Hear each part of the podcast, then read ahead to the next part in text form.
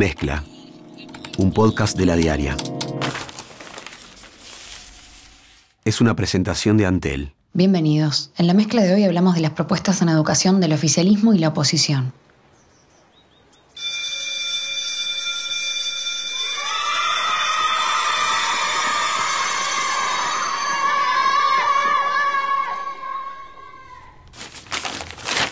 Al igual que la seguridad, la educación ha sido uno de los temas centrales en la agenda electoral. Esta vez, en Desde la Redacción hablamos con Leticia Castro, coeditora del Vertical de Educación, que nos cuenta cuáles son las concepciones en torno al gobierno de la educación, las principales propuestas y las diferencias entre el oficialismo y la oposición. Desde la redacción. Hace unos días, Gabriel Kirichi y Rodrigo Arocena, que son los asesores en educación de Martínez, publicaron una columna de opinión en la diaria diciendo que hoy accede más gente a la educación pública que en ningún otro momento de la historia local. ¿Esto está en mm. discusión? No, no está en discusión porque es un hecho, o sea, últimamente, en los últimos años sí se ha logrado que mucha más gente esté en la, educación pública, entonces nadie de la oposición puede debatir esa idea, sí obviamente critican cómo están esos estudiantes eh, en el sistema hoy en día. Después hay otro tipo de diferencias que ahí ya se ve más en los acuerdos programáticos, no tanto en el número de cantidad de personas que, están en el sistema. ¿Qué propone el acuerdo programático de la coalición? Cada, cada programa de gobierno trabajaba el tema de la educación, entonces obviamente este acuerdo entre todos tiene eh, sus ciertos matices, ¿no? Toma cosas de todos. Pero en sí la, la, coalición opositora propone transformar la educación. Y siempre parten de la base de que hay una crisis de la educación. De hecho, el término crisis ha estado muy en discusión. Lo de la eh, emergencia. Claro. hablar de emergencia educativa y qué se entiende por crisis eh, ha sido un tema tocado por, varios, por varios actores de la educación. Ellos lo que dicen es em, bueno, que, está esta idea instalada de crisis y, el Frente Amplio lo que responde es que reivindican eh, estos avances históricos que se han hecho, ¿no? Y, se paran en ellos para proyectar un futuro. No es como que dicen que está todo mal y que hay que empezar de nuevo, sino que eh, dicen, bueno, logramos muchas cosas y a partir de ahí vamos a seguir eh, construyendo. El, acuerdo programático de, de, la oposición sí habla de que como que habría que empezar de nuevo, ¿no? Y cortar un montón de propuestas Em, y, empezarlas a mirar desde, desde, otra forma. Y eso queda implícito en el, en el programa. Em, sin embargo, las propuestas de educación del Frente Amplio están en el programa, sí, y sobre todo en unos 10 puntos que han trabajado los asesores de, de educación, que han como, como los vienen reafirmando. En, en, su momento, al principio, el Partido Nacional puso en cuestión el gobierno de la educación, eliminando la representación docente de la NEP, pero después eso se modificó en el documento conjunto. Sí, eh, era uno de los pedidos del Partido Colorado, sobre todo, ¿no? En la campaña se dio esa discusión desde, desde el Partido Colorado que asegura que defendía la representación docente. En el Partido Nacional no estaba la representación docente, estaba eliminada, de hecho. Y, Con una figura como Robert Silva como candidato a vicepresidente antes de Ernesto Que había sido consejero eh, en representación de los docentes, ¿no? Entonces eso fue uno de los temas eh, en cuanto a la educación que más trabajó la, coalición y fue algo de las cosas que, respetaron de la propuesta del, Partido Colorado. ¿no? Capaz que vale la pena aclarar que el Consejo Directivo Central de la ANEP regula todo el sistema educativo y los consejos desconcentrados, que son primaria, secundaria, UTU y formación en educación, tienen autonomía en cada uno de esos subsistemas y tanto en el CODICEN como en cada eh, consejo descentralizado hay representación docente que tiene voz y voto. O sea, tiene ambas, eh, ambas cosas.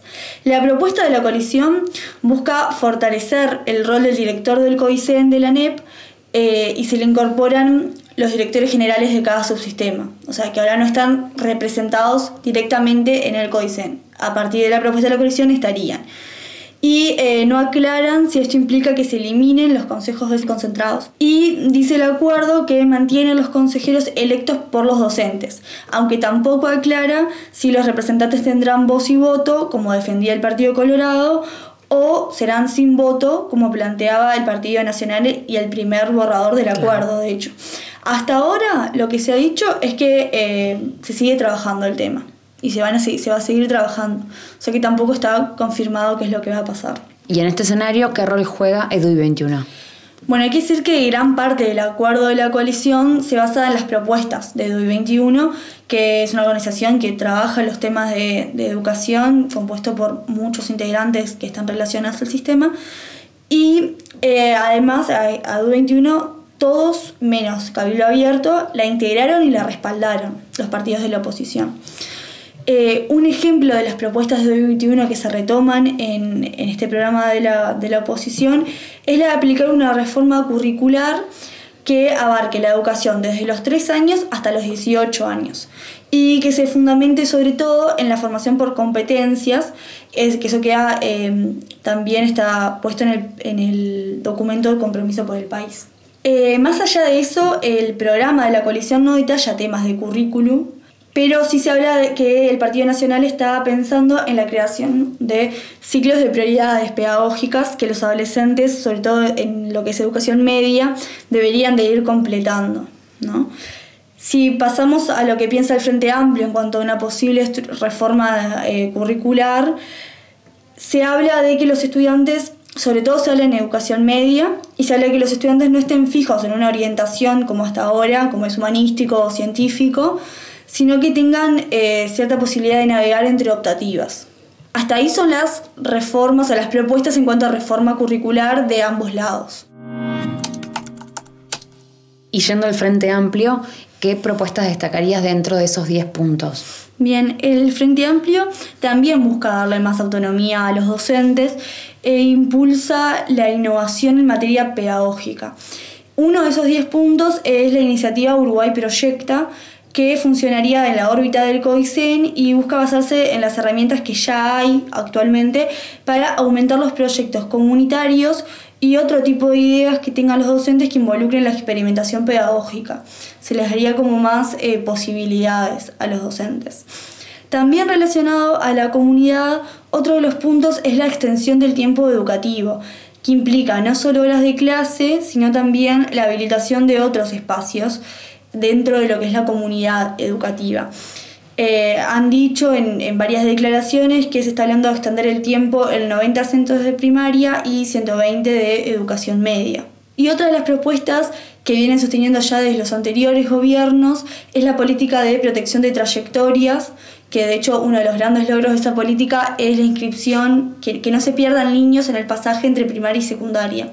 Ahora este próximo gobierno del Frente Amplio lo que haría es continuar esa política de protección de trayectorias con nuevas iniciativas, con mayor respaldo. También se está hablando de la reestructura de la enseñanza media. Sí, la enseñanza media es el gran problema que hay ahora en la educación, es donde se concentra el mayor nivel de, de desación, de abandono de los chiquilines. Entonces, claramente todas las propuestas de los dos lados van enfocadas en lo que es la educación media.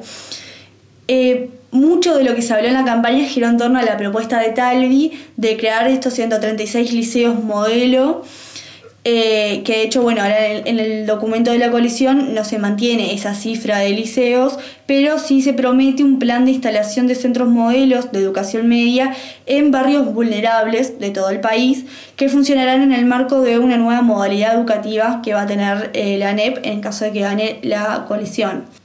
En, esta línea, el Frente Amplio también habla de nuevos centros educativos, eh, en tanto en enseñanza media como en enseñanza eh, inicial, a nivel de educación inicial, ya que uno de los objetivos del Frente Amplio para el próximo quinquenio es universalizar este nivel, que de hecho viene muy bien, viene generando cada vez más niños.